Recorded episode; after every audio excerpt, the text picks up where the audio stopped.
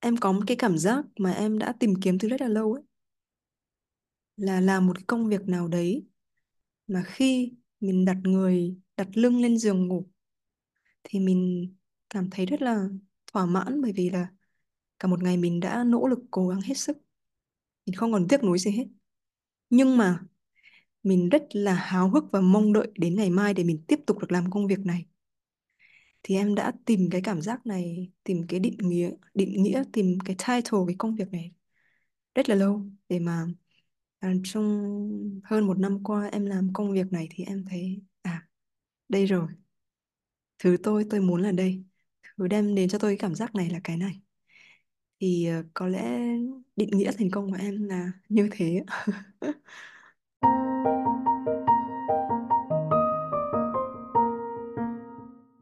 Chào mừng mọi người đến uh, một tập tiếp theo của podcast The Story. Uh, tôi là Tài, mình nữ Tài, uh, founder của We Transform, uh, sẽ là người host của chương trình này.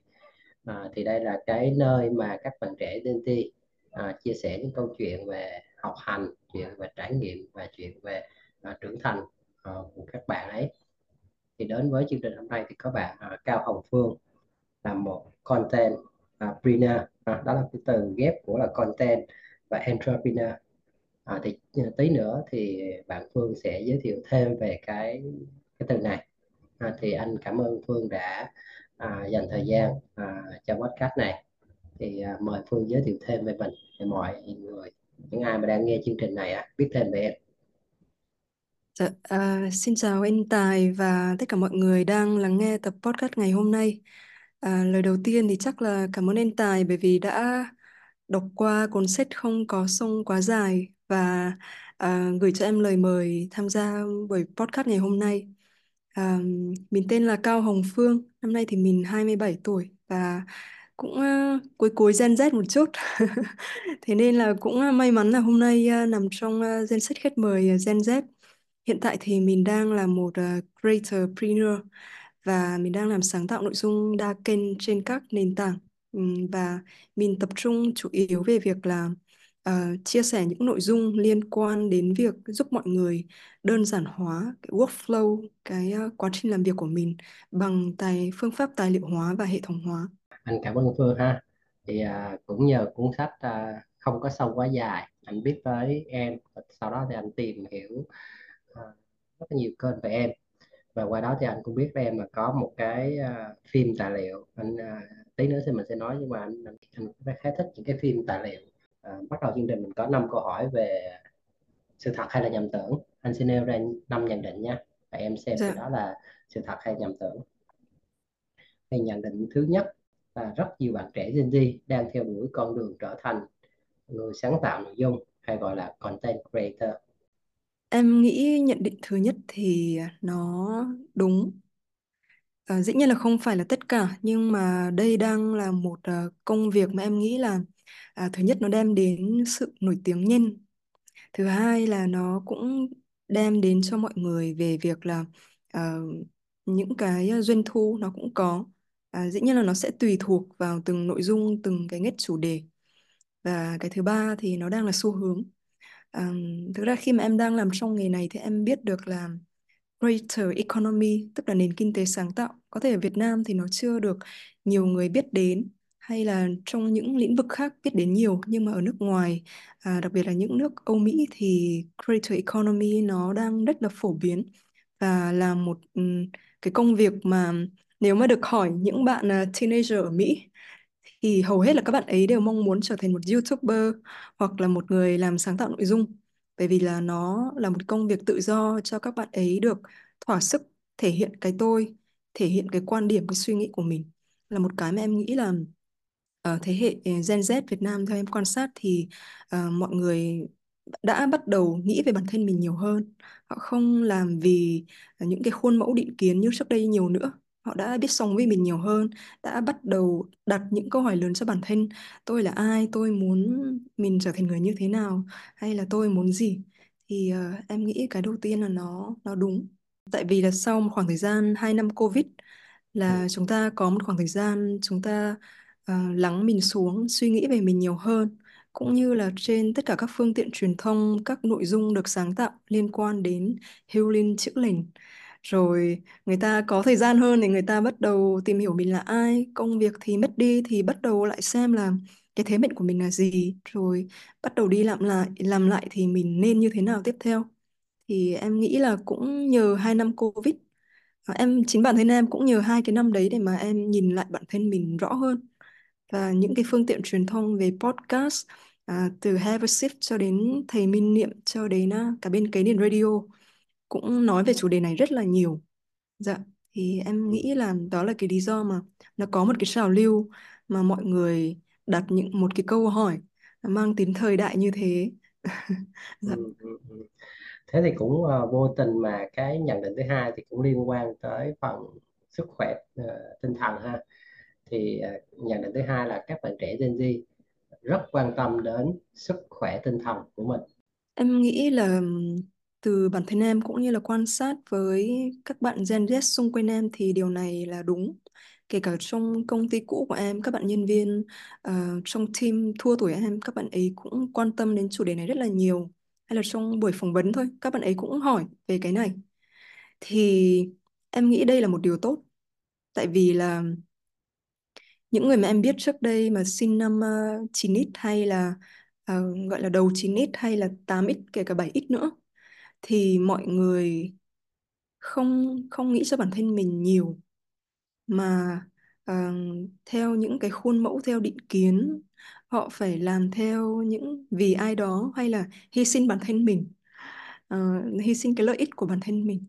Thì em nghĩ là cũng, cũng có thể là bởi vì là uh, truyền thông xuất hiện những cái từ khóa này nhiều hơn. Uh, vậy nên là mọi người cũng... Um, cũng như là về nhiều Covid nữa thì em nghĩ là mọi người quan tâm đến sức khỏe tinh thần nhiều hơn. Và cái sự nhận thức của các bạn Gen Z em nghĩ là nó cập nhật hơn. À, các bạn ấy có một cái sự đào sâu về mình. À, thế nên là việc quan tâm đến sức khỏe tinh thần là một điều chắc chắn mà các bạn ấy à, đặt lên hàng đầu. Dạ. Cái nhận định thứ ba là các bạn trẻ Gen Z rất đa năng. À, cái nhận định này rất là hay. Với bản thân em cũng như là quan sát những dự án mà em làm thì đúng thật là em thấy là các bạn ấy rất là đa năng. Dĩ nhiên là không phải là tất cả, nhưng mà những người mà đã từng làm các dự án chung với em thì em có một cái sự cảm nhận là cái gì các bạn ấy cũng biết. À, ví dụ như là làm marketing, có thể là các bạn ấy là nắm giữ nguyên một phòng luôn, vừa viết content, vừa làm video editor, vừa biết quay phim, vừa biết lên kịch bản, vừa biết làm truyền thông trên các nền tảng nữa, chứ không chỉ là chuyên môn một cái. Thì em nghĩ là thứ nhất là các bạn ấy đang còn trẻ, thế nên là cái khả năng học hỏi và năng lực hành động các bạn ấy khá là tốt. À, cái thứ hai là về uh, với em thì em đang ở trong môi trường Hồ Chí Minh, thì cái cơ hội cũng như là cái môi trường nó rất là phát triển và nó luôn thúc đẩy cho mọi người đi lên, tiến về phía trước. Thế nên là um, những bạn mà em biết thì cũng rất là nắm bắt cơ hội và uh, phát triển bản thân mình rất là nhiều. Thì em thấy là đôi khi chính em cũng phải học các bạn ấy rất là nhiều về khả năng học hỏi, tự học. Dạ. Cái nhận định thứ tư là các bạn trẻ Gen Z rất quan tâm đến các dự án cộng đồng. Bản thân em thì xuất phát từ cái background của em là từ các dự án cộng đồng luôn. Thì cũng từ cái zone xung quanh vòng tròn của em thì um, em cũng có một cái cảm nhận là uh, những bạn mà bắt đầu từ các dự án cộng đồng và song song sau này khi đi làm ở business thì các bạn ấy uh, um, có một cái, uh, cái vibe, cái màu sắc khá là khác với những bạn là bắt đầu vào làm business luôn. Thì uh, theo em cảm nhận là với với cá nhân em thì em nghĩ là nó đúng. Bởi vì là khi mà làm trong business thì đôi khi là mình bị những cái áp lực, uh, hay là um, đôi khi là theo những cái ca pê i, theo những cái kết quả công việc, mình không được thể hiện những cái khía cạnh khác của bản thân. Nhưng mà khi tham gia các dự án cộng đồng thì nó đem lại cho các bạn ấy một cái cảm giác ý nghĩa, một cái cảm giác cho đi. Mà các bạn ấy thì lại quan tâm đến cái sức khỏe tinh thần hay là Họ nghĩ nhiều hơn về chữ impact là tác động như thế nào, hay là influence nó ảnh hưởng như thế nào. Thì uh, theo theo cảm nhận của em là điều này khá là đúng. Dạ. Nhận định thứ năm ha, và nhận định cuối cùng thì các bạn trẻ Gen Z à, rất quan tâm tới thương hiệu cá nhân của mình. Cái này thì uh, em em nghĩ là nó nó cũng đúng luôn. um, nhưng mà không phải ai họ cũng hiểu rõ về thương hiệu cá nhân.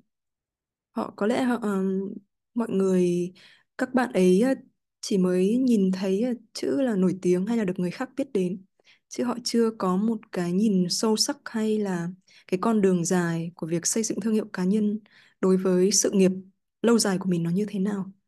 À, nhưng mà tổng quan thì em thấy là các bạn ấy đang dần quan tâm đến việc xây dựng thương hiệu cá nhân như thế nào. Nó bắt đầu thay thế những cái xê vê, những cái form xin việc mà những cái kênh uh, trên các nền tảng mạng xã hội của các bạn ấy. Nó giống như là một cái portfolio online. Các bạn ấy đang quan tâm đến cái này nhiều hơn, chỉ là không phải ai cũng biết cách đi cho nó đúng hướng. Dạ. Cảm ơn em ha. Thì uh, bây giờ thì tới mình tới phần chính á. Uh, dạ.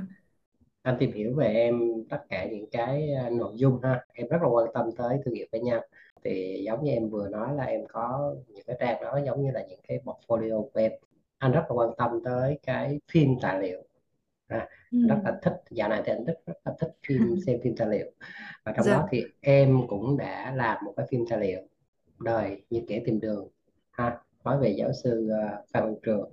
Cái phim này có ý nghĩa đối với, đối với em như thế nào? Và những và theo quan sát của anh thì không có nhiều content creator ở Việt Nam á, à, làm những cái phim tài liệu như em. Thì đó là cái cái cái quan điểm cá nhân, cái nhìn nhận cá nhân của anh thôi. Thì với em thì như thế nào? Um, em cảm ơn câu hỏi của anh rất là nhiều. um, Khi mà làm bộ phim này thì thực sự là em cũng lấy rất là nhiều can đảm để mà xin hỏi thầy Trường. Em thì quen thầy Phan Văn Trường là vào um, cuối năm hai không hai không. um, Hôm đấy là một uh, chương trình uh, Cái Nền Địa Phương tại uh, Nghệ An. Và em thì thường rất là ít nói khi mà tham gia trong những cái chương trình lớn. Nhưng mà buổi tối đấy thì thầy muốn hát một bài hát của thầy, nhưng lại không có nhạc phù hợp. Thì em biết đàn guitar, thế nên là em đã xung phong là thầy ơi để con đàn cho thầy. Thì có lẽ là nhờ vào cái sự kiện đấy thì uh, hai thầy trò quen nhau. Và đó cũng là một cái khoảng thời gian mà em đang kiểu bị rất là mông lung và chênh vênh về cái định hướng cá nhân của mình. Thế nên là sau khi mà tham gia tại Nghệ An xong ấy, thì em đi Hà Nội, em đi Hải Phòng, em đi Đà Nẵng. Thầy có một cái chương trình Cái Nền Địa Phương ở bất cứ đâu thì em đi. Em đi cho đến khi mà em cảm thấy là mình đã sáng rõ hơn về những cái sự lựa chọn, cái quyết định bên trong mình. Và những cái chuyến đi đấy thì nó cũng đem đến cho em gặp được rất là nhiều người và rất là nhiều câu chuyện và nhiều góc nhìn khác nữa. Thì sau đấy em thì lại có một cái sở thích là quay phim. Thế nên là có thể là em không có tạo một cái ấn tượng gì với mọi người trong chương trình, nhưng mà sau mỗi chương trình em luôn gửi lại mọi người một cái video highlight, những cái khoảnh khắc trong chương trình. Thì có lẽ đó là điều mà mọi người ấn tượng về em. Và à, anh Hiệp trong Cái Nền Radio đã mời em vào team. Thì đó là cơ duyên em vào Cái Nền Radio. Và trong ba năm được làm việc với thầy Trường thì em thực sự là cảm thấy mình rất là may mắn. Bởi vì là ở một cái độ tuổi hai mươi ba, hai mươi tư tuổi mà em đã được gặp thầy Trường, được làm việc với thầy, được thầy chỉ bảo rất là nhiều thứ. Thì nó giống như một cái ân tình, một cái ân tình mà em luôn biết ơn. Mặc dù là thầy không có yêu cầu mình là sẽ phải trả lại như cái này cái kia, nhưng mà trong trái tim mình luôn lưu giữ cái sự biết ơn đấy đối với thầy. Thì đến một cái thời điểm là khi mà em cảm thấy là có một cái sự thôi thúc rất là lớn về việc là đợt đấy thầy cũng bị ốm nặng nữa.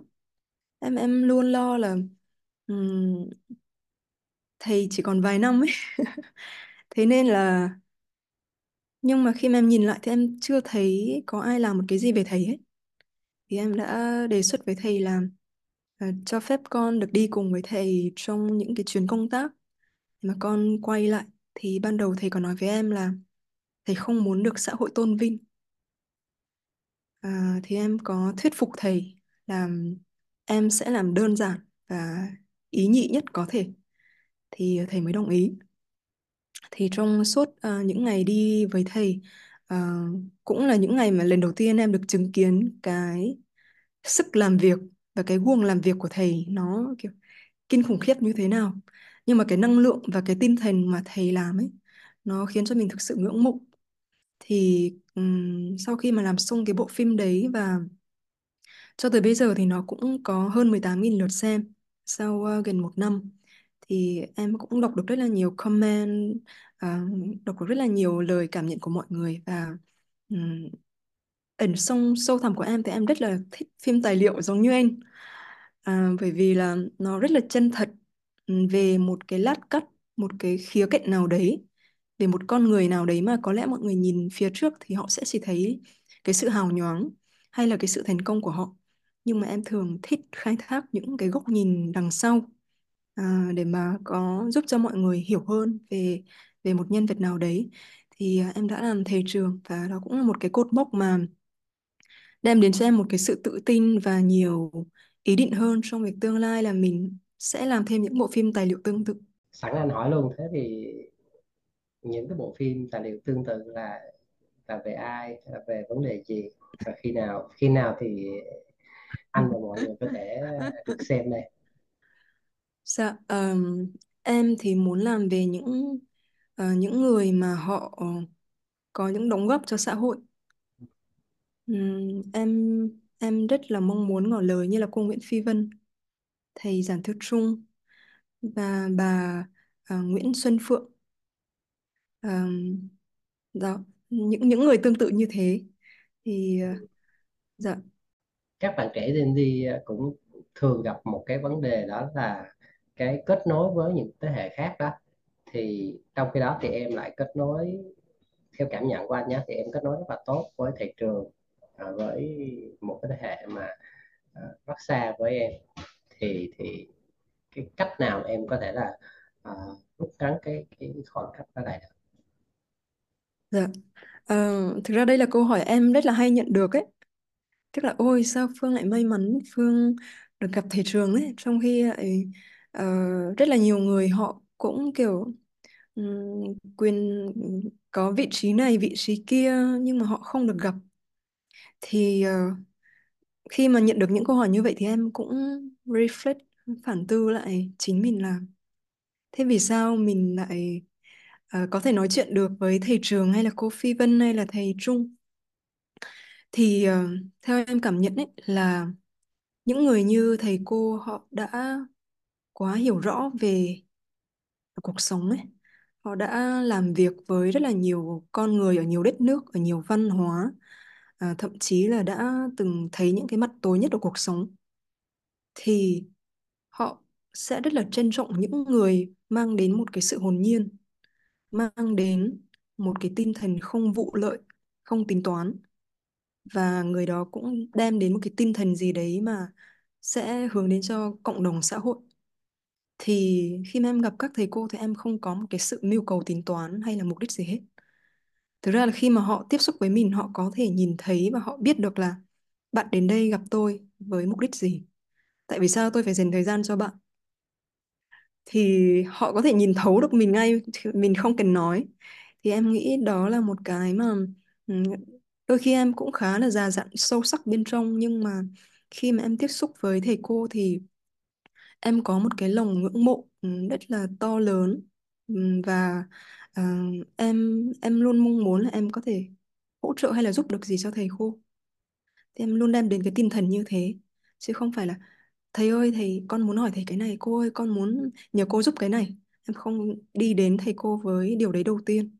Thì khi mà em luôn hết mình để mà um, hỗ trợ thầy cô một điều gì đấy thì thầy cô lại quý mến mình và uh, chỉ dạy cho mình nhiều thứ hơn. Dạ. Anh anh muốn bắt đầu với cái, cái phim là để anh thấy được sự khác biệt uh, của em, uh, khác biệt của em với vai trò là một cái content creator.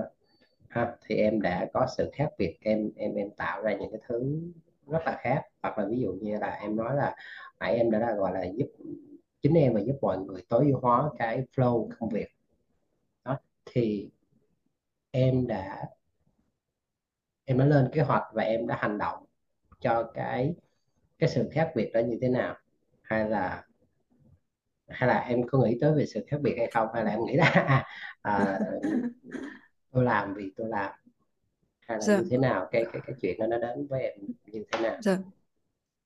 À, cảm ơn anh Tài, bởi vì đây là một câu hỏi rất là hay. À, em đã từng làm một cái chương trình liên quan đến dấu ấn cá nhân khi mà là một content creator. À, thực ra thì xuất phát điểm của em cũng giống như mọi người, em cũng chưa biết được là khi mà làm công việc này thì uh, cái định hướng hay là cái bức tranh của mình nó như thế nào. Một cái công việc part-time tay trái nó sẽ khác với việc là mình xác định đây sẽ là sự nghiệp lâu dài của mình. Thì em cũng có tám tháng đầu rất là loay hoay là mình mình không biết là niche, cái ngách của mình là gì, đối tượng mục tiêu của mình là ai, uh, cái lợi thế bất công, unfair advantage của mình là gì, để mà mình có thể tạo một cái sự khác biệt với mọi người. Và khi mà mình đã xuất hiện rồi thì mình làm như thế nào để mình có thể có tài chính, mình có thể monetize được uh, content của mình, đối tượng khán giả của mình, để mà mình có thể tự nuôi sống được bản thân mình. Thì đó là một cái bài toán rất là khó. Và uh, ở Việt Nam có thể có những cái kênh em xê en hay là một số nơi đào tạo talent, uh, nhưng mà việc một người À, như anh lúc chiều có trao đổi với em là one man show, một mình làm tất cả mọi thứ, thì em theo em cảm nhận thì cũng chưa có một ai mà họ hướng dẫn từ đầu đến cuối. Thế nên là à, đây là một cái ngành mà tự mình đào thải chính mình. Nếu mà mình không có một cái sự kỷ luật, mình không có một cái bức tranh nghiêm túc về cái sự nghiệp của mình, về những cái dịch vụ, về những cái sản phẩm cá nhân của mình, thì sẽ rất là dễ việc là ngày mai lại có một người xinh hơn, lại có một người hát hay hơn, nhảy đẹp hơn mình, à, họ thu hút được nhiều view hơn. Nếu mình không có một cái chuyên môn cá nhân sâu, nếu mình không có một cái màu sắc riêng biệt, thì à, em bắt đầu là như thế. Còn à, cái hành trình mà để em tìm ra được cái sự khác biệt của mình là cũng nhờ trong một năm qua em đã liên tục làm, thử, sai, thay đổi, nâng cấp và cải thiện liên tục. Nó là một cái vòng tròn liên tục như thế. Và em kiểu em là một cái kiểu người mà luôn fight forward. Có thể là mình chưa biết được cái chi tiết, cái câu cái câu trả lời của mình sẽ như thế nào, nhưng mà em sẽ luôn tìm kiếm hay là tự mình tạo ra cái cơ hội để mà mình có thể uh, thỏa mãn được những cái điều mà mình đang trăn trở trong bản thân mình. Uh, em em làm nhiều hơn, em chủ động kết nối với những creator cùng nhóm nội dung với mình. Em đặt câu hỏi với họ tại vì sao họ có thể làm được như thế này, à, họ có trợ lý hay không, à, họ học ở đâu, họ xem cái gì. Rồi từ một người như thế thì em kết nối thành một team. Và trong một cái team như vậy thì tụi em chia sẻ với nhau nhiều hơn, à, chia sẻ những cái góc nhìn và góp ý cho nhau nhiều hơn. Rồi sau đấy thì em bắt đầu thành lập những cộng đồng. Thì em có cộng đồng vũ trụ creator là thuộc mảng sáng tạo nội dung, Uh, cộng đồng chuyện nhà thủ lĩnh trẻ là dành cho leadership, và cộng đồng Better Self là dành cho phát triển bản thân. Thì cứ mỗi cộng đồng như vậy thì tụi em cũng có những cái live talk hàng tháng. Thì những cái buổi như vậy mình cũng được nói chuyện và mình có thêm góc nhìn từ mọi người. Và um, em có một cái mà em nghĩ là có lẽ nó là một cái thế mạnh là sự quan sát. Thì khi mà em xem hay là em lắng nghe bất kỳ cái gì thì em sẽ quan sát và em đặt cái câu hỏi: tại vì sao lại như thế? Để làm gì? Làm như thế nào? Uhm, khi mà em xem một video, em xem một cái bài viết, em sẽ luôn đặt câu hỏi cho mình cái này. Thì như thầy Trường hay kệ, hay nói là tư duy hệ thống. Thì uh, um, đó là cái hành trình để mà em tìm ra được là cái unfair advantage, cái lợi thế bất công của mình. Và trong tám năm qua mình làm leader trong rất là nhiều dự án, cộng đồng và tổ chức. Uh, thì mình có một cái năng lực uh, phân tích tổng hợp, tài liệu hóa và đơn giản hóa nó hơn, bởi vì là mình là một người đa đa năng đa nhiệm, thế nên là mình làm nhiều thứ một lúc. Tuy nhiên em có một cái điểm yếu là em có trí nhớ không tốt, em rất là hay quên. Không biết là bởi vì một ngày em input nhiều thứ quá nên là em dễ quên.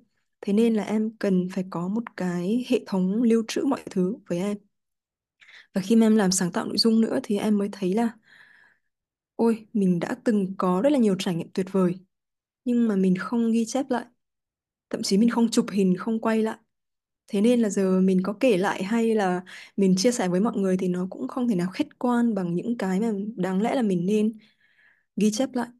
Thì à, nó cũng là một hành trình gần một năm qua để em có thể xác định được cái ngách lớn của mình sẽ là về phát triển bản thân.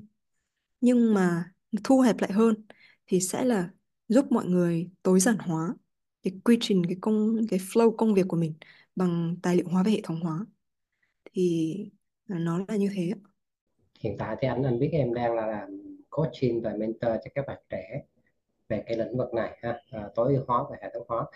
Thì đến khi nào thì em nghĩ là em cảm nhận được à mình có thể chia sẻ, mình có thể là, là hướng dẫn mentor lại cho những người khác được? Có lẽ là nó cũng là một cái công việc mà em đã làm thường xuyên trong tám năm qua với các bạn nhân viên của mình. À, tư vấn định hướng, hướng dẫn, gợi ý. Nhưng mà mình chưa gọi tên ra, hay là mình à, mình cũng nó là một nó là cái sự kết hợp rất là nhiều yếu tố đúng một cái thời điểm để mà em có thể start cái này. Thì um, có lẽ là bản thân em thì đang đi theo định hướng mình là một creatorpreneur, là kết hợp giữa là một người làm sáng tạo nội dung nhưng mà họ có thể kinh doanh dựa trên những sản phẩm dịch vụ cá nhân của họ, hay cũng có thể được gọi là một solopreneur. Cái solo là làm một mình nhưng mà mình cũng kinh doanh dựa trên chuyên môn của mình. Thì solopreneur có thể họ chỉ cần làm một đến hai nền tảng thôi là được, nhưng mà cái họ sẽ có dịch vụ và cộng đồng riêng của họ.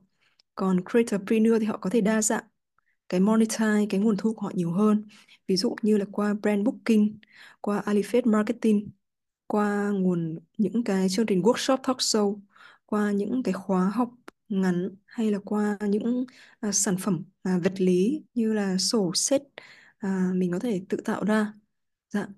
Thì um, khi mà em uh, xây dựng thương hiệu cá nhân trên các nền tảng mạng xã hội và có hơn một trăm nghìn follower trên các nền tảng thì um, em nhận được rất là nhiều câu hỏi từ mọi người và mình không thể nào có thời gian để mình đi trả lời hết được những cái đấy.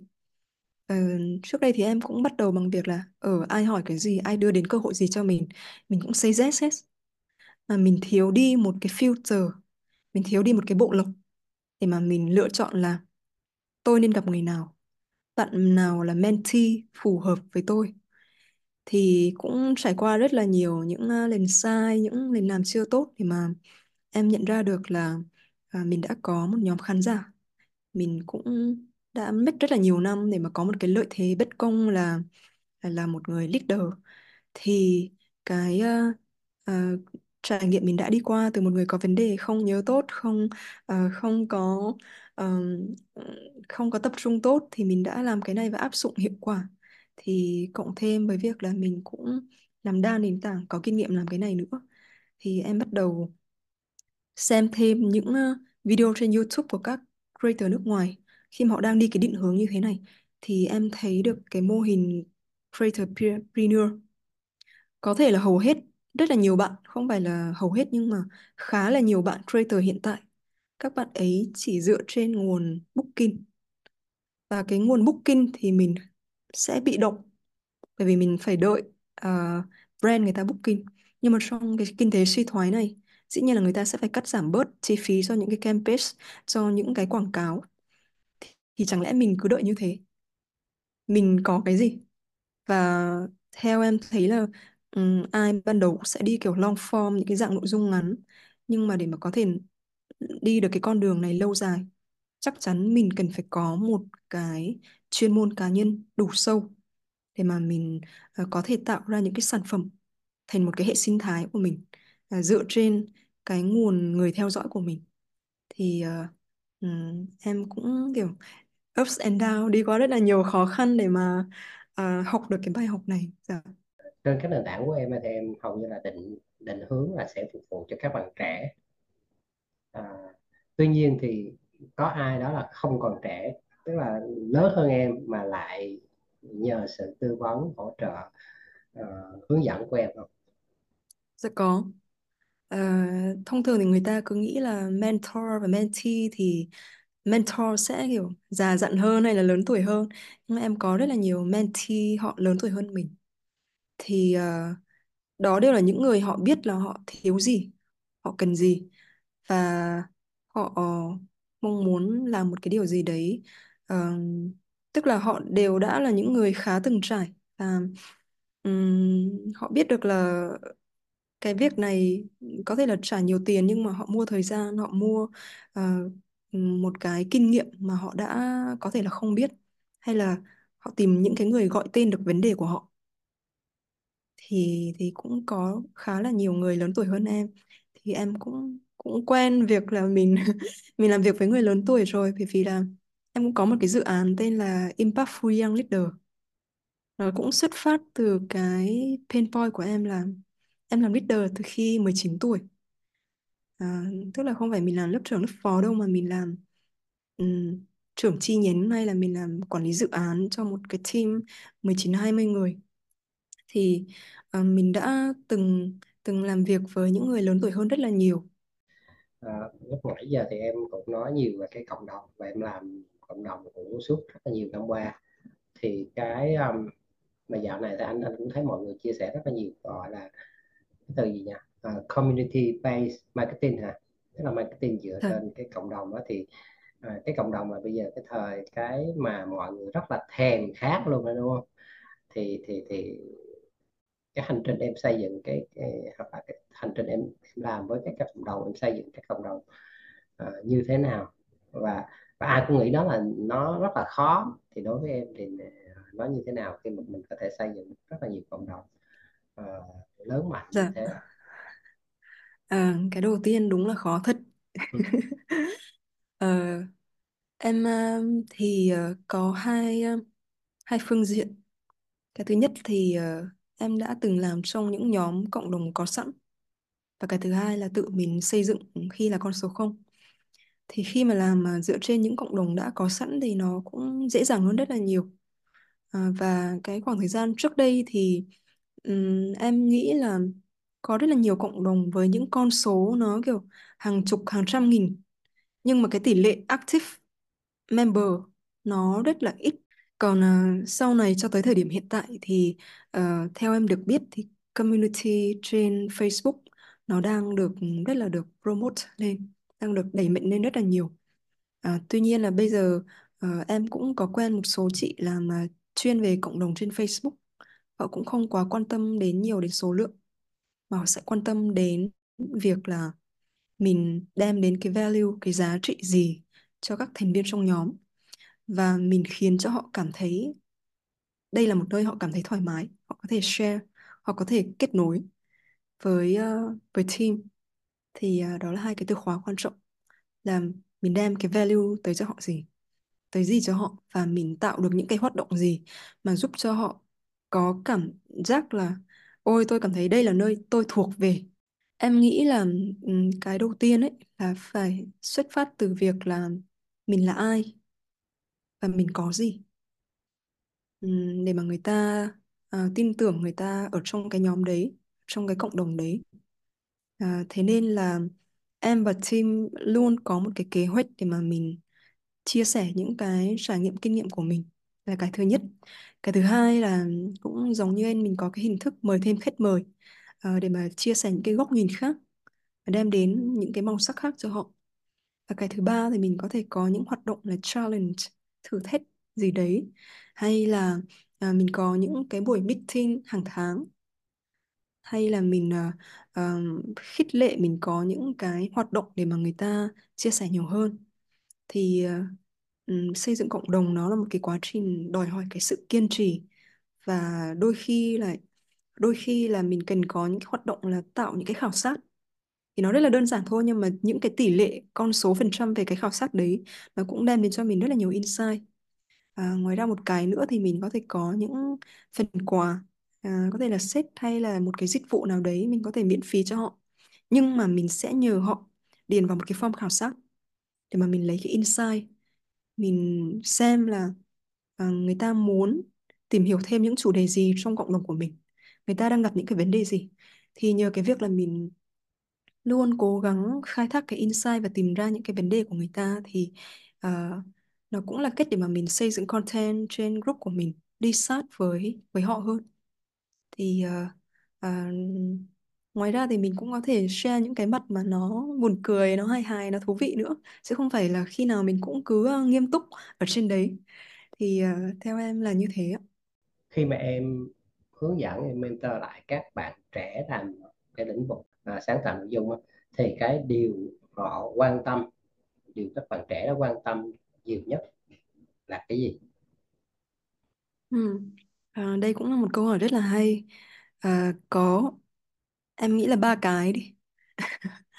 Cái thứ nhất đấy là thế mạnh của tôi là gì?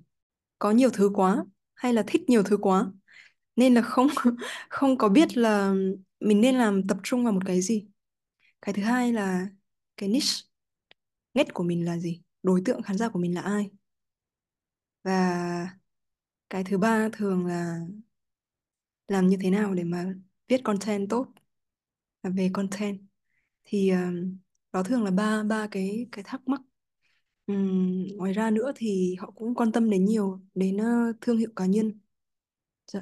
Hiện tại thì mình đang sống trong cái thời điểm mà gọi là Gen a i, a i dạ. tạo sinh đó. Nó giúp dạ. chúng ta rất, rất rất là nhiều. À, và chắc chắn trong cái lĩnh vực sáng tạo nội dung thì nó cũng giúp chúng ta rất là nhiều. Thì đó là chuyện chúng ta đâu, và cái chuyện riêng của em á thì dạ. Gen a i như là ChatGPT hay là Bard dạ. hay là những cái công cụ khác á, giúp em như thế nào? Với em thì uh, em cũng cảm thấy rất là may mắn khi mà mình um, cũng làm sáng tạo nội dung, và tự nhiên có thêm uh, những cái công cụ giúp mình rất là nhiều ấy. Khi mà nó vừa ra thì em em không hề có một cái sự lo lắng hay là lo sợ là ồ nó sẽ thay thế mình hay như thế nào hết, mà kiểu mình rất là vui, bởi vì mình làm một mình mà, mình làm solo mà. Thế nên là khi mà có ChatGPT, Bard hay là Bing thì nó giống như là một người trợ lý đắc lực cho mình, thì mình có thể hỏi nó thêm rất là nhiều thứ, hay là nó lên cái kế hoạch nội dung, hay là nó có thể đem đến những cái research, những cái số liệu mà mình cần mà nhanh chóng hơn. Thì uh, em nghĩ là um, sử dụng ChatGPT hay là uh, những cái công cụ khác thì nó a i thì thì có thể là ai cũng làm được. À, nhưng mà có lẽ là cái vấn đề lớn nhất ở đây là thế thì sự khác biệt của bạn là gì? Thì em luôn có một cái từ khóa, đấy là authenticity, sự chân thật. Cái sự chân thật của bạn nó sẽ là một cái màu sắc riêng biệt mà a i nó sẽ không thể nào làm được. Dĩ nhiên là ChatGPT, theo những cái mà em dùng thì em thấy ChatGPT nó rất là sâu sắc, nhưng mà nó sẽ không thể nào đem đến một cái sự chân thực uh, từ mình viết ra được. Thì um, em em nghĩ là bây giờ là có thể là bạn edit rất là tốt, có thể là bạn rất là xinh, uh, khả năng nói bạn tốt, nhưng mà cái sự chân thực bạn truyền đạt đến cho người khác, tức là cái a i không có, là về emotion, là về feeling, là về cảm xúc, thì cái sự chân thực đấy nó nó khiến cho người đọc, người nghe, người xem họ sẽ cảm nhận được cái cái sự chân thực đấy.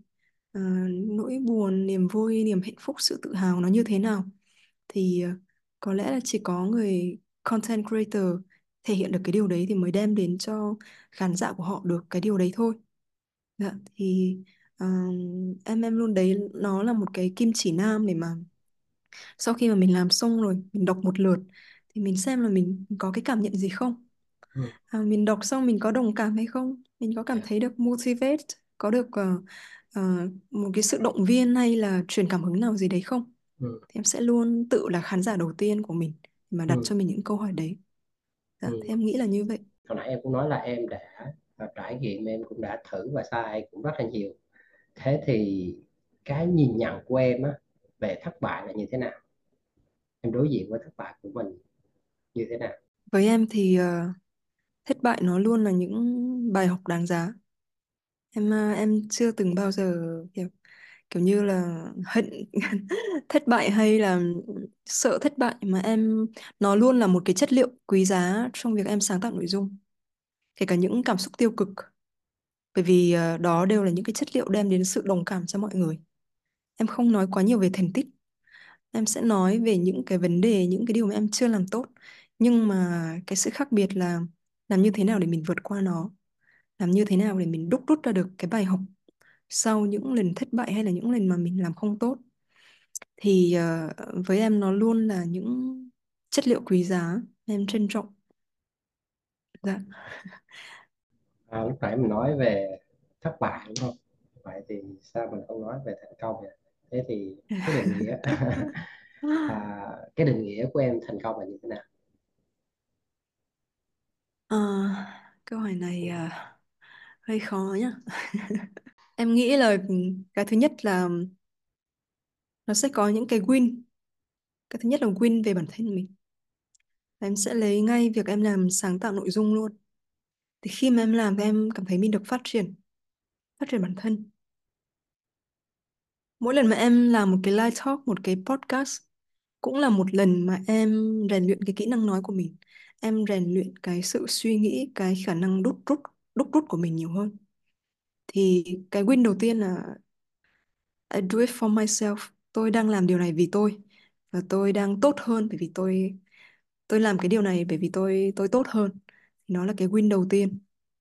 Cái thứ hai là mình giúp được cho người khác. À, những cái nội dung của mình giúp được cho ai đó giải quyết được một cái vấn đề gì đấy của họ. Hay là đơn giản họ cảm thấy tích cực hơn, họ cảm thấy vui hơn, họ cảm thấy có nhiều động lực hơn. Và cái thứ ba, tự nhiên nói cái này lại nhớ đến cái ikigai.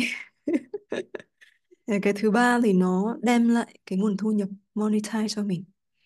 À, và cái thứ tư là nó khiến cho mình mong muốn, em có một cái cảm giác mà em đã tìm kiếm từ rất là lâu ấy, là làm một cái công việc nào đấy mà khi mình đặt người, đặt lưng lên giường ngủ thì mình cảm thấy rất là thỏa mãn, bởi vì là cả một ngày mình đã nỗ lực cố gắng hết sức, mình không còn tiếc nuối gì hết.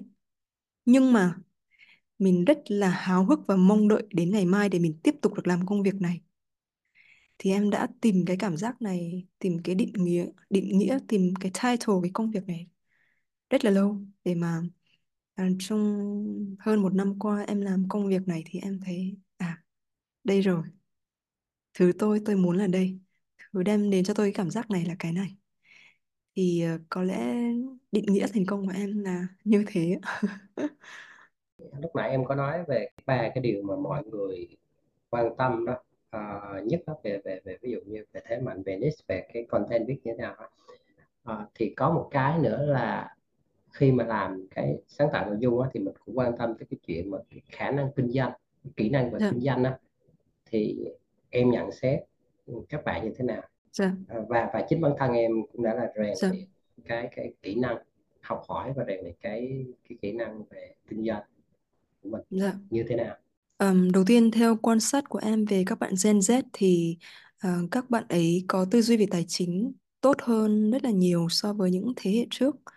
Uh, các bạn ấy có năng lực tìm hiểu và uh, rất là chịu khó, rất là nỗ lực để mà có thể uh, sáng tạo nội dung và có được nguồn doanh thu cho bản thân mình. Và có rất là nhiều bạn có được những cái con số rất là lớn. Có thể là mình chưa thấy được những cái câu chuyện đằng sau là về sự burnout, về những áp lực hay là những phản hồi tiêu cực. À, nhưng mà có một cái sự rõ ràng về những con số hay là những gì mà mình thấy bên ngoài là họ đã làm được và um, còn làm khá là tốt nữa. Cái sự nhanh nhạy, nắm bắt thời thế, cơ hội và năng lực hành động rất là tốt. Um, thì theo quan sát cảm nhận của em về quá trình em làm content creator trong gần hai năm qua, nó chia ra nhiều nhóm. Nhóm thứ nhất là làm, là cho biết, à, làm vì mong muốn được nhiều người biết đến hơn, mong muốn được nổi tiếng, thì chỉ dừng lại đó. Nhóm thứ hai thì uh, họ làm bất chấp để mà được booking, uh, được có sự nổi tiếng và có tiền bạc, làm bất chấp. Không có biết cái content này là hệ quả như thế nào. Mình có rất là nhiều cái case study đã, đã diễn ra những cái scandal. Nhóm thứ ba là nhóm làm nhưng mà rất là đam mê, rất là mong muốn nhưng lại không có định hướng hay là cái bức tranh về kinh doanh. Và nhóm còn lại thì họ hiểu rõ thế mệnh của mình là gì, nhóm đối tượng khán giả của mình là ai, mình có thể cung cấp được giải pháp gì cho họ và cái bức tranh monetize uh, tài chính như thế nào là nhóm cuối cùng. Thì theo cái quan điểm cá nhân của em là như thế. À, còn về cá nhân em ấy, thì ban đầu em cũng giống như mọi người thôi. Em cũng đã đi qua những cái giai đoạn đấy là làm cho biết, rồi làm bởi vì mình được nhiều người biết, người biết đến hơn, rồi mình được booking, rồi mình cũng rất là vui. Nhưng mà khi mình thay đổi tâm thế là mình xác định đây là cái con đường sự nghiệp lâu dài của mình, thì mình không thể nào bị động chờ booking hay là uh, những cái con số. Có thể là có rất là nhiều bạn có vài triệu follower nhưng mà không có cộng đồng riêng, không có một cái sự chủ động về kế hoạch tài chính hay là những sản phẩm dịch vụ của mình. À, và nội dung thì chỉ làm theo trend, không có chiều sâu. À, thì em cũng đã từng đi qua những giai đoạn đấy, và khi mà em nói chuyện nhiều hơn với những anh chị đã đi trước mình mà họ có cái màu sắc giống mình, cũng như là em xem rất là nhiều video trên YouTube của những creator mà đang họ đang làm solopreneur hay là creatorpreneur à, rất là nổi tiếng, thì em đã xem hết những cái đấy, à, ghi chép lại hết và xem là mình có thể học hỏi và áp dụng được những gì. Thì em mới bắt đầu viết ra một cái kế hoạch dành cho mình rõ ràng hơn, à, những cái nguồn doanh thu của mình đến từ cái nào, số lượng như thế nào, à, mình sẽ triển khai nó qua những cái nền tảng nào. À, làm như thế nào để mà mình có thể um, những tức là mình phải phân chia ra được nền tảng nào để mình growth về con số. Em sẽ tập trung vào Insta và TikTok là hai cái mà em đang có hơn một trăm nghìn follower, nhưng mà nền tảng để mà có một cái deep connection, sự kết nối sâu và họ hiểu thêm về chuyên môn của mình thì nó sẽ là Substack và YouTube, là hai cái nền tảng long form. À, và ngoài ra thì fanpage hay là Threads thì em cũng có làm, nhưng mà à, nó cũng phục vụ mục đích là mình tái sử dụng lại nội dung của mình thôi. Thì mình phải hiểu rõ mục đích của từng nền tảng nó như thế nào. À, bên cạnh đó thì mình phải có một cái group để mà mình build và mình kết nối với cộng đồng của mình nữa. Với em là như thế, có một cái kế hoạch nó rõ ràng, nó phân chia. uhm, Alifet Marketing thì mình mục tiêu như thế nào, mình có những cái ebook online thì với chi phí này thì số lượng bao nhiêu để mình đạt được cái con số này. Với um, những cái workshop mà mình có thì mình muốn có số lượng như vậy, thì mình sẽ phân chia là bao nhiêu tháng thì mình có một số, chi phí bao nhiêu người. Và em thì luôn có những cái học bổng dành cho các bạn chẳng hạn, hay là mentor một một thì em chỉ cần mỗi năm mười người là đủ. Tại vì mentor là cái nguồn thu có chi phí cao nhất. À, thì ngoài ra thì mình còn làm những cái khác nữa.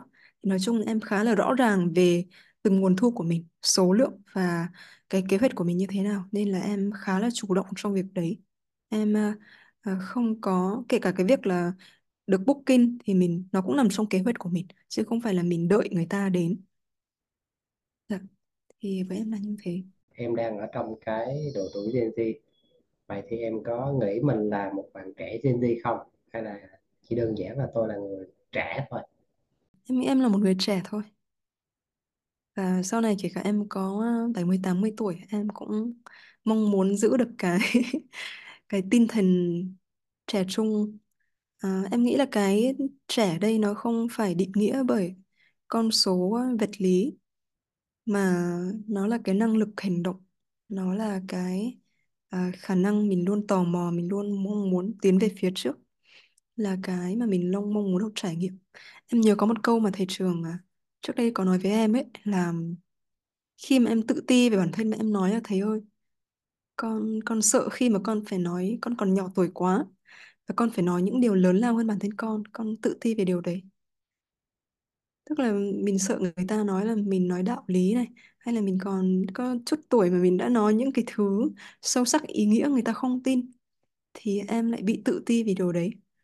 Thì thầy có nói một câu mà nó đã thay đổi cái góc nhìn và cảm nhận của em, đó là uh, sự trưởng thành nó phụ thuộc vào chiều dài của sự trải nghiệm. và chiều sâu của trái tim, chứ không phải là ở độ tuổi vật lý. Thế nên là con con đừng tự ti gì hết. Thì từ cái câu nói đấy là em kiểu tự tin hơn rất là nhiều. Em không còn lo nghĩ đến việc là mình bao nhiêu tuổi và mình đang nói về cái gì nữa, mà um, cái người muốn nghe họ sẽ sẽ cảm nhận được. Còn người không muốn nghe thì mình có nói như thế nào thì cũng sẽ không thể nào khiến cho người ta cảm nhận được. Thì uh, đó là cái câu trả lời của em. Thế thì em có ngưỡng mộ một cái bạn trẻ Gen Z được không? Có thể là trong nước, có thể là ngoài nước. Dạ, dạ. Ờ, em em nghĩ là mỗi mỗi người đều, em không có một hình tượng nào đó chi tiết cụ thể hết, mà đối với em thì ai cũng đều là những người thầy của em, kể cả các bạn trong team em đang làm, các bạn ấy nhỏ tuổi hơn em, là cấp dưới của em chẳng hạn, nhưng mà họ cũng là thầy của em trong một lĩnh vực nào đấy. Thế nên là em em xem tất cả những người xung quanh đều là um, mình đều có thể học được từ họ. Um, kể cả anh Tài em cũng học được từ anh rất là nhiều. Uh, đó, thế nên là em em nghĩ là như thế. Nãy giờ anh hỏi em cũng khá nhiều rồi, không biết là Được. em muốn chia sẻ thêm cái cái điều gì không? uh, em nghĩ là um, chương trình này của mình thì các bạn Gen Z nghe khá là nhiều. Có lẽ là mọi người đang trong những cái thời điểm rất là mông lung hay là chênh vênh về cuộc sống, hay là bị peer pressure, áp lực đồng trang lứa về rất là nhiều người xung quanh thành công. Hay là không biết nãy giờ mọi người nghe Phương nói, mọi người có cảm thấy tự ti hơn hay là mặc cảm về bản thân hay không. Nhưng mà Phương nghĩ là mọi người uh, ai cũng sẽ trải qua cái giai đoạn đấy hết. Và um, cái đặc quyền của chúng ta bây giờ là thời gian và sức khỏe. Thế nên mọi người hãy trải nghiệm đi. Thầy Trường hay có một câu là cứ trải nghiệm văng mạng đi. Là cứ đừng suy nghĩ gì quá nhiều, cứ trải nghiệm đi. Thầy thấy là những cái đứa trẻ ở bên châu Âu ấy, nó trải nghiệm nhiều, rồi đến năm hai mươi tuổi nó nằm trên bãi cỏ, nó vắt tay lên trán, nó suy nghĩ là tôi là ai, tôi muốn làm gì, hay là tôi giờ tôi đã trải nghiệm rồi và tôi biết tôi cần phải làm gì rồi. Chứ không phải đợi phải ra trường thì mình mới bắt đầu trải nghiệm, mình mới bắt đầu làm. Thì để mà Phương cũng có được những cái suy nghĩ, những cái chia sẻ như thế này, hay là khách mời của Anh Tài ngày hôm nay, cũng là bởi vì Phương đã dám can đảm trải nghiệm, làm rất là nhiều thứ. Thất bại, sai lầm có rất là nhiều, nhưng mà nhờ những cái đấy thì Phương mới trưởng thành hơn và mới có một cái phiên bản như ngày hôm nay để mà chia sẻ với mọi người những điều này. Thế nên là Phương mong là mọi người hãy can đảm, dám dấn thân trải nghiệm nhiều hơn. À, nếu thành công thì tốt, mà nếu không thì hãy xem đó là những cái bài học cho bản thân mình, và hãy làm tất cả mọi thứ vì mình. Khi mà mình có được cái suy nghĩ làm vì mình thì mình sẽ có một cái sự chủ động và tự giác cao nhất, mà không cần ai nhắc nhở hay là mình đang làm điều này vì hy sinh bản thân, làm hài lòng bố mẹ hay là người khác. Thì nó cũng là một cái mà em cũng đã mất rất là nhiều thời gian để mà có thể nhận ra. Thì, thì chắc là hôm nay thì em chia sẻ đến như vậy. Thì vẫn là câu hỏi quen thuộc về gọi là xem gì, gì và đi đâu. Thì uh, sắp tới em có kế hoạch uh, đọc một cuốn sách gì, xem một bộ phim gì và đi đến một ừ. nơi nào? Um, về đọc sách thì em cũng không có một cái sự uh, cố định hay là kế hoạch là mình sẽ đọc gì đâu. Mà khi mà em đang gặp vấn đề gì thì em sẽ tìm sách để em đọc, bởi vì là uh, đọc và thực hành luôn uh, là cái thứ nhất. Hoặc là em uh, thường uh, sẽ đọc những cái để mà mình có có những cái góc nhìn nó khác hơn so với những gì mà mình đã biết. Còn về xem gì thì em là một người rất là thích xem những bộ phim đạt giải Oscar. Em rất là đam mê xem phim. ờ, mọi người cứ nghĩ là em là một người nghiêm túc ấy, nhưng mà không, em rất là đam mê xem phim. Nhưng mà em không phải kiểu xem để mà vui giải trí ấy, mà em em xem phim bởi vì em tò mò. Em tò mò vì sao nó lại được đạt giải. Thì khi mà xem xong ấy thì em sẽ tìm xem thêm những bài phỏng vấn của các của đạo diễn và các diễn viên. Em xem là người ta chia sẻ cái thông điệp, cái lý do vì sao người ta làm bộ phim này, vì sao có cái chi tiết này. Rồi quá trình mà người ta sử dụng ánh mắt, người ta đóng như thế nào, người ta gặp những cái khó khăn gì. Rồi sau đó em xem behind the scene, xem là cái bối cảnh, cái để mà đóng được cái bộ phim đấy thì dựng như thế nào, góc máy ra sao. Rồi em cũng uh, em thì làm về sáng tạo nên em thích xem về những cái poster người ta thiết kế như thế nào. Rồi mình cũng làm về truyền thông, mình cũng tìm hiểu là người ta truyền thông cái bộ phim đó ra sao, à, người ta có những cái chiến dịch gì, người ta làm tốt như thế nào. Và em cũng là một người đam mê âm nhạc, em rất là thích tìm hiểu những cái soundtrack, những cái um, những cái cái cái nhạc nền, những cái bài hát người ta đã sáng sáng tác uh, như thế nào. Và có lẽ quan trọng nhất thì uh, nó xuất phát từ việc trước đây em là một đứa từng đi thi văn. Thế nên là cái việc tìm hiểu um, những cái tác phẩm văn học nó phản ánh lên hiện thực xã hội gì trong cái thời điểm đấy, nó ngấm vào em khi mà em xem các bộ phim. Thì hầu hết là các bộ phim đạt giải Oscar thì nó sẽ phản ánh một cái vấn đề, một cái hiện thực xã hội gì đấy trong một thời điểm nào đấy. Và nó truyền tải một cái thông điệp nào đấy mang tính nhân văn cho người xem. Thì uh, em em thích tìm hiểu cái đấy. Hay là uh, trong cái bộ phim đấy thì có những cái hình ảnh, những cái chi tiết ảnh dụ gì. Thì uh, em rất là đam mê và tìm hiểu những, những cái đó. Thì em cũng không có một cái uh, um, xem cố định nào đâu. À, cứ, cứ search rồi um, đọc qua sơ một chút. Um, cảm thấy đã ô, hợp cái vibe của mình thì mình xem thôi. Dạ. Để đi đâu thì chắc là sắp Tết rồi thì em chắc là sẽ về nhà. Em một năm thì chỉ có về một lần nên là um, Tết thì mong muốn dành thời gian cho gia đình nhiều hơn. Um, dạ thì đó cũng đơn giản thôi. Em thì uh, luôn mong muốn là đơn giản hóa. Cái gì càng đơn giản càng tốt. Ừ. Dạ. Rồi thì uh, chương trình cũng đã đủ đầy ha, cũng câu chuyện cũng khá thú vị của em cũng được uh, chia sẻ rồi, à, về học tập, về trải nghiệm và cũng như là sự trưởng thành của em. À, rồi cảm ơn Phương, à, Cao Hồng Phương một lần nữa à, đã đến tham gia chương trình podcast của anh, à, và cũng như cảm ơn những ai vẫn còn nghe podcast tới thời điểm này.